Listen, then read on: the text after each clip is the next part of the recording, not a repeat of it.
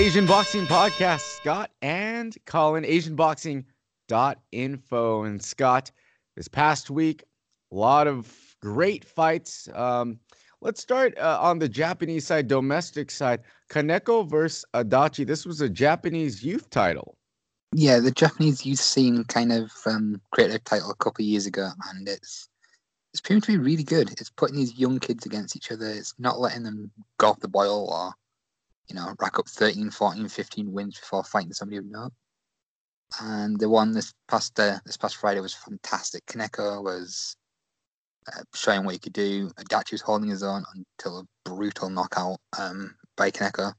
Strangely, the result still isn't on BoxRec, but yeah, Kaneko won by brutal knockout. Absolute pizza shot. And we've actually been talking about it recently. All these upcoming welterweights um, in the division, maybe they aren't going to do stuff at the world level, but at least domestically, it's a healthy division right now in Japan. It is, and it's kind of it's kind of one that's a bit all over the place. There's some really good punches there. There's some decent boxers there. There's some exciting talent there. The problem is perhaps a lot of the topper guys are not able to take the best punches. But it's exciting. There's good matchups being made, and at the end of the day, good matchups being made are sometimes better than top names facing off against each other. Unfortunately, when you don't take a punch well, sometimes that makes you even more exciting because people are like, I don't know, you know, he might knock the guy out and then he might get knocked out. And so that's why people tune in to watch. It certainly makes my giraffe Kiran Kanda, who's been up and down his last few fights, so much fun to watch. Um, perhaps that's going to be what stops him from reaching the next level. We've certainly seen the chin be an issue with Keita Obara, but they're putting on fun fights. We can't really complain. Yeah, not only is Giraffe fun to watch, but his name's Giraffe, so I I, I would tune in anyway. Um, Tsuyoshi Osato two now, I was not able to see this, but from what I got from you, Scott, Tsuyoshi was not impressive. Tsuyoshi was not impressive as much as Osato was impressive. It's the two guys were really competitive when they first fought. It was again a very close fight. Osato would have probably got the decision had it not been in Tokyo. Tsuyoshi is one of those really frustrating fighters who just seems to do everything just awkwardly. He has his style that looks like it's like half a second off what it should be. Everything looks wrong about him. He's getting results, but I don't see him going on to the next level. Unfortunately, Osato is probably not going to go above Japanese domestic level at any point either. Now, could you see Tsuyoshi uh, a rematch? Again, we talked about this last week, but Ito or Mishiro, or are, are those guys even out of his league right now? I think if they're looking for an easier win, um, a domestic fight later this year, that makes sense. Maybe even somebody else we're going to talk about a little bit later on, Ryo Sagawa, would make a lot of sense for Tsuyoshi. The super featherweight division is an interesting one in Japan. There are talents there, like we've mentioned with Mishiro and Ito, Sagawa. It's just a shame perhaps that Masao Nakamura retired, but there are fights out there for him, he probably isn't going to progress in the way that some might have hoped. Yeah, it's an interesting deal because he really made a good fight against uh, Mishiro. Now, Mishiro was younger at the time when they fought, and maybe he, he got some experience in that fight against Tsuyoshi. So I, I would assume in the rematch that uh, Mishiro would have the edge. Yes, certainly. Uh, I think it was Mishiro's first defense of the OPBF. It was like his seventh career fight. He's very young. He's the you know the rising contender in Japan at the division. Uh, it's kind of hard to know where Tsuyoshi stands. He's a long way behind Ito. Hard to say whether or not he's ahead of the likes of Hiroshige Osawa, um, Yoshimitsu Kimura, who's another real youngster in the division perhaps he needs to fight someone like Kazuki Saka in a bit of a loser leaves town type of belt later in the year.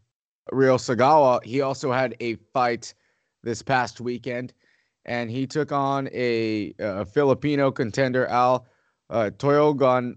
Uh, this was on ESPN 5. This was uh, the one fight that I kind of had the opportunity to watch. Very impressive from Sagawa.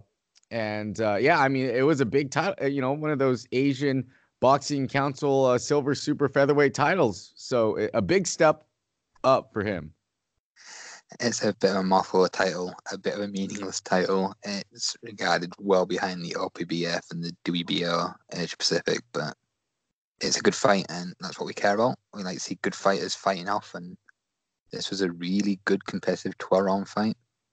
Sagawa started started perhaps a little bit slowly, but really took over the middle rounds, and by the end, he was unlucky not to get a stoppage. He was fantastic.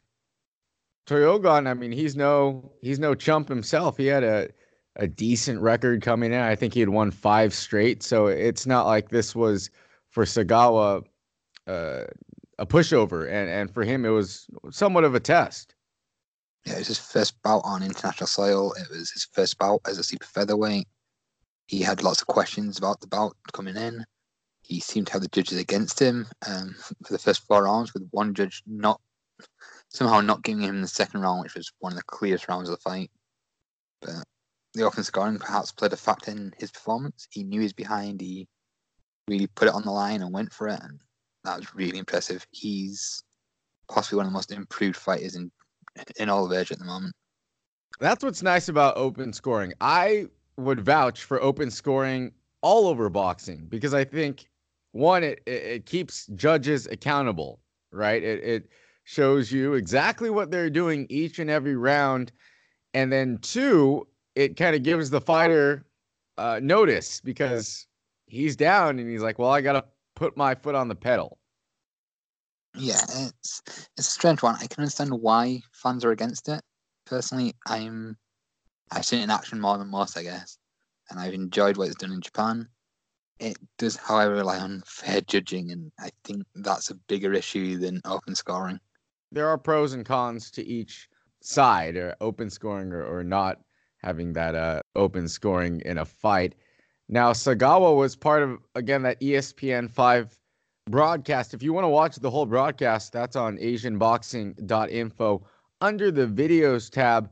I didn't get a chance to see the rest of the fights. Uh, were there any other good bouts on that card?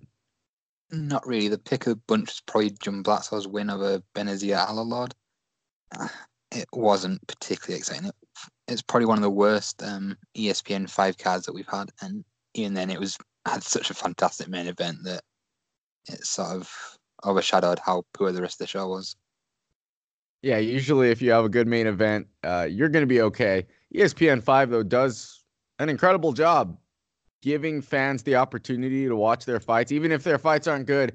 At least uh, a fan like you or me has that access to to a fight that probably we wouldn't be watching otherwise. It's giving access. It's giving opportunity to some younger fighters. Um, this particular card didn't really have a lot of prospects on it. It was it was more of a middling domestic level card, and it's a shame that we didn't see one real top prospect like we have done in the past. But the main event was the main event was really really good. It's the Asian Boxing Podcast with Scott and Colin, AsianBoxing.info. Again, you want to watch that video on ESPN 5. There is the Sagawa bout on AsianBoxing.info uh, under the videos tab and the entire broadcast also in the videos tab. Moving from ESPN 5 to ESPN Ancajas, uh, he looked good punishing Funai this past Saturday. He did. He looked like the Ancajas who uh, him on eye when they beat Kiro, uh, Kinoshita. I've just looked at the scorecards and I'm left wondering how Kermit Bayless gave a round to Funai. A very strange one. It was a complete domination. Ancajas did what he pleased. He used Funai as a human punch bag. The impressive thing about Funai was how tough he was, but completely outclassed. Yeah, what does Funai have in his chin? Because I, I don't know how he was standing up. He was taking shot after shot. That uh, I mean, there was one round where Ancajas threw so many punches, and the next round he had to take off because he just threw so many power punches. Funai did not go down. That was impressive from Funai. At impressive, least his chin. impressive toughness, but he looked like he was made to order. And as the mantra, I know that Funai earned the shot. Um, but he was the perfect foil. I don't think Top Rank could have picked a better opponent to let Ancajas look good against. That's the thing. It it still leaves you with question marks about Ancajas because he was going up against a much lesser opponent. What happens when he steps in the ring with a fellow belt holder? That's what I want to see. I would love to see him against Estrada or Yafai, so, someone who uh, can punch back because Funai was not doing that. Or even a top contender like Srisaket, like Gonzalez. There's so much depth there right now that it's uh, it's going to be interesting to see how he can navigate through some of them. Uh, maybe maybe a potential super fight with Donny Nietes be on the cards because that would be something special. Do you think that's the plan that Top Rank has for him, or are they just going to keep throwing weak contender after weak contender after Ancajas? I think the reality is he's going to have to move up in weight sooner rather than later. There are contenders there for him, but uh, apparently he struggles to make the weight, so I don't see him staying at 115 unless he absolutely has to. It's a shame because 115 is so strong. 118, I mean, you you look up and you see the World Boxing Super Series, it's it's pretty strong as well, but 115 I think there's just so many different contenders and like you said, not only champions, but uh, you look at a Roman Gonzalez or a Srisaket Rungvisai, who were former champions, um, they're dangerous still. There's also the likes of Andrew Maloney, who's in the mix. Um, perhaps even go to Japan and fight Akira Yaegashi. He he's obviously chasing for title himself. It'd be a way to send him into retirement, I guess, but it'd be fun. It'd be huge exposure for Yaegashi, who has sorely missed out on it at times. It will be interesting to see what they do with Ancajas. He's kind of ESPN's big small weight fighter, and uh, they're continuing to push that narrative. This is uh, the next big Filipino fighter. Again, he is good. He's still he still needs to prove himself against a top contender. He's not looked as good as he did from when he won the title. Uh, for some reason, they've not yet let him off the leash, and I say he's probably gone a bit stale if I'm being totally honest. But he has the talent to do really great things. And then uh, one final fight I wanted to touch on from the weekend: Yi Jun Kim for the WBA Asia Super Bantamweight title. He picked up a victory. He did. He picked up a victory and the WBA Asia um, Super Bantamweight title by stopping Ryo Kosaka. This was televised on quite an obscure um, Korean streaming service and then made available via Fancam online. Kim dominated when he wanted to. It's a strange one. I think he's got like two knockdowns or three knockdowns of, of Ryo Kosaka. He was in control. He then took rounds off and let Kosaka get his way into it and then turn the tables. It's an awkward and frustrating performance, but a one sided one when he let his hands go. What would you say is next for uh, the young Korean? I'd like to see him staying active. I don't know what's next for him. I don't know if he feels like he has to defend this regional title or if he's willing to travel again. I know he has traveled in the past. I think he beat Akihiro Matsumoto in Japan and traveling to mix in the Japanese scene at 122 pounds right now would be brilliant. Whether he takes those risks or stays at home and takes on some relatively abject opponents is yet to be seen. He's really talented, but really, really frustrating.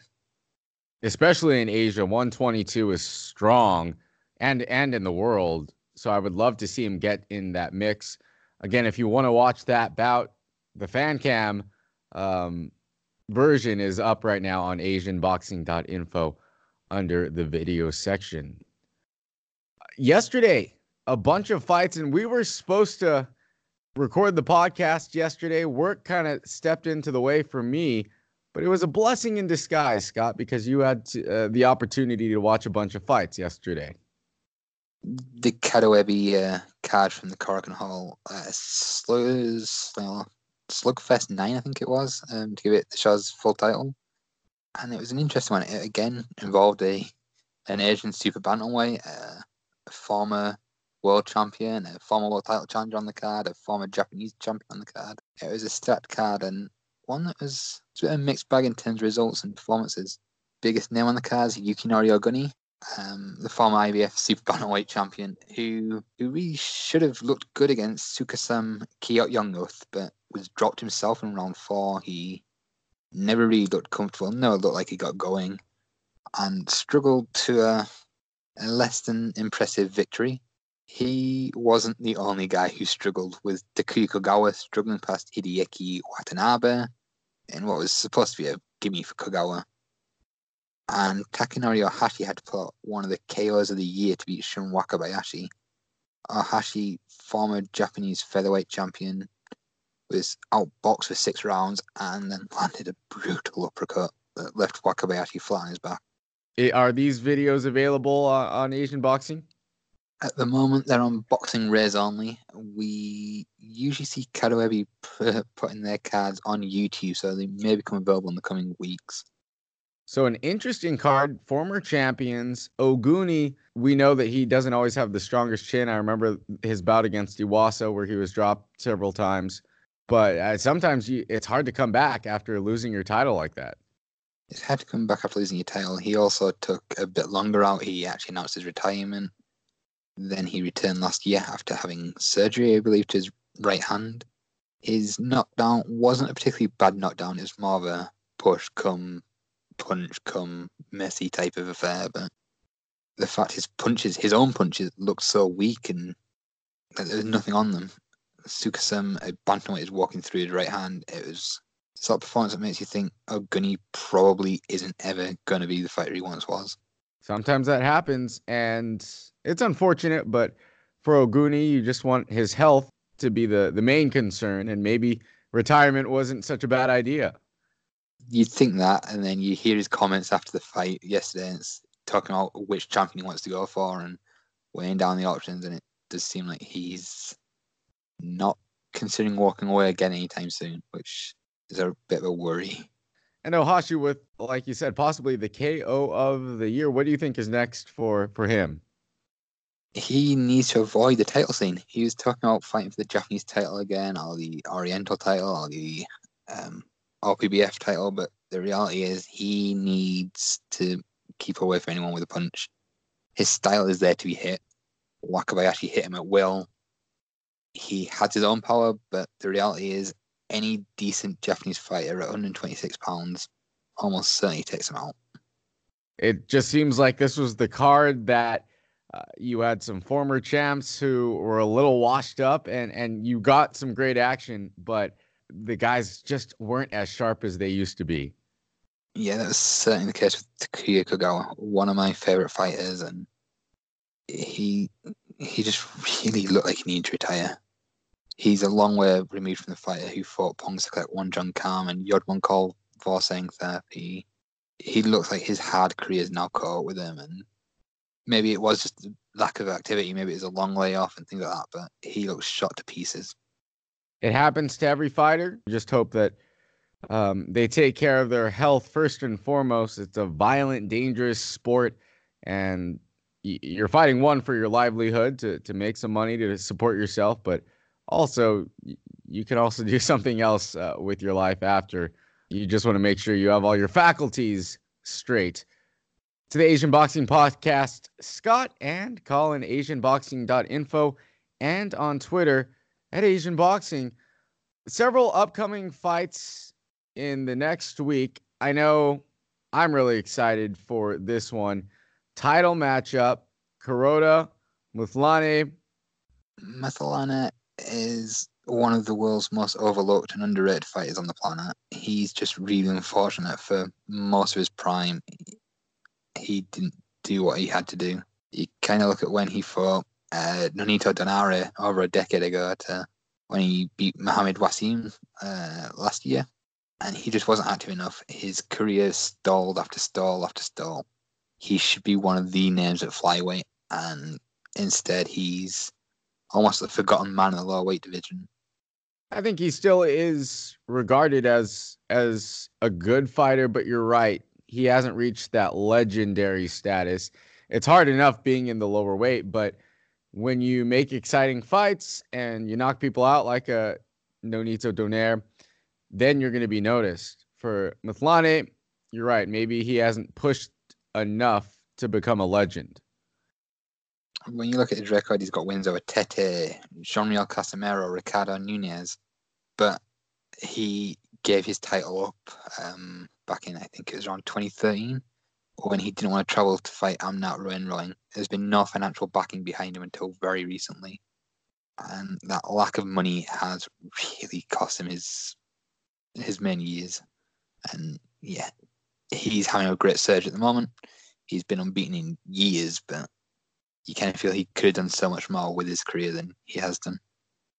Does Kuroda have any chance at winning this title? No. Thanks for being honest. Kuroda he's a bit like Kagawa in many ways. He's been going around for years. He's been in fun, fan-friendly bouts. He's unfortunately aging himself. He's been dropped, I think, in his last two bouts. He's had a lot of punishment. Um, Mthalane is too smart for him, too cute for him, too clever for him. Now, if if everything goes like you're saying it's going to go, and I agree with you, Mthalane gets by him. Unification with Tanaka, a possibility. He's fought two Japanese in a row. Make it a third. It's any possibility. From what I understand, Charlie Edwards is looking at unifying with Mthalane first, so maybe that Tanaka defends against Gonzalez, then looks for something really big in winter. But that'd be fantastic. That'd be two skilled, top skilled guys with different styles. Um, that'd be absolutely brilliant to see. I just don't see it happening this year. Flyweight division is strong. It really is. There are fights to be made. I don't care if it's Edwards and Tanaka or Tanaka and Mthalane or Mthalane and Tanaka.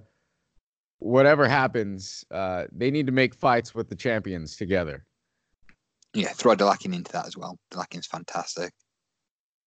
And then the forgotten man in the division, I guess. World Boxing Super Series. It's right there. Season three. Season they two. have to get through season two first. Don't rush ahead. Season three won't start until 2021 at this rate. You're right about that. Also, uh, upcoming fights. A fight for the Japanese super welterweight title. This one between Nobuyuki Shindo and Hironobu Matsunaga. This is the final of the 2019 Champion Carnival, which seems to have been going on for so long. Uh, Shindo is defending against the mandatory challenger Matsunaga in what will be Shindo's second defense. Shindo, his first defense came um, last December in what is one of the best fights I've seen for uh, a Japanese title. Him versus Akinori Watanabe in December was just brutal war. Absolutely tremendous heart from both. Watanabe's face was a swollen mess by the end. Matsunaga has got the title shot a bit of an easy way. He beat uh, Koshimaru Saito, who has certainly seen a lot better days. It's an interesting one. I think Shindo probably has the experience, the size, the edges to defend the title, but Matsunaga's hungry. He's going to be there to win. I'd favor Shindo in a close one. Kurihara and Perennis, they're going to be fighting in an OPBF bantamweight title. What do you make of this one? Yeah, as I say the other bout on that card has the potential to be something very special. Kurihara is one of the most entertaining bantamweights out there. He's never going to be a world title holder, but he's so much fun to watch. He's all aggression, heavy, heavy-handed guy, very open. Um, Perenes is quite similar. He's heavy-handed. He's open. This should be a shootout. Uh, you'd favor the younger guy, but Perenes has got the power to probably take Kurihara out if he can land cleanly. So there you go, a great card that will be just around the corner for us this weekend. Is it this weekend or is it next week? That's actually tomorrow. oh, tomorrow. Well, there we go. Yeah. Should be uploaded by the weekend um, through the Airsign Boxing channel, which um, works with their promoter Ichi Riki and Yokohama Hikari, who are hosting the show.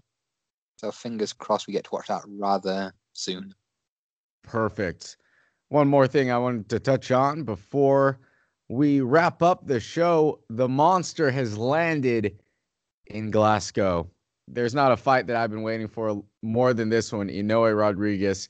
We'll talk about it more next week, but uh, I like the idea of him landing in Glasgow pretty early to just get acclimated to the conditions, to everything. Um, you know, just get his body right before getting into the ring. Prior to leaving, he did state that one of his biggest concerns was the conditions in the UK. Uh, things like jet lag and food and weather are all an issue, and I don't really understand why fighters only travel a week before a fight. When fighters do travel early, they do tend to have better, better success. Masayuki Ito, ahead of his fight with Christopher Diaz, was spending a lot of time in the US. He was acclimatizing, he was training over there. This is the way fighters should be doing it more. If you travel, you adapt to the conditions early, you're 100% come fight night. Why is anybody traveling one week to the fight? And I know he brought some Japanese food along as well. I, I'm assuming a lot of Japanese food to tide him over before the fight. He was talking about bringing noodles and stuff over to rejuvenate after the weigh-in, and rice cakes to help him make weight. So he's uh, he's a smart guy planning ahead. He's not going with the fish and chips then, huh? Before before not, weighing in. He's not looking at fried Mars bars or haggis or anything like that by the time. well, again, we'll talk about that more next week, but basically a week away until we get to see the monster back in the ring in the semifinals of the World Boxing Super Series against a great fighter, Manuel Rodriguez. And this fight is up for the ring title as well. So there's more on the line than just a couple of belts. Everything's on the line. Uh, WBSS final, uh, title unification, Nonito Donaire. The world's eyes will be on both this fight and the, the eventual final, which well, let's not set our calendars to at any point soon. It's the Asian Boxing Podcast. Scott and Colin, AsianBoxing.info, and on Twitter at Asian Boxing. Thank you again for joining us. We'll talk to you next week.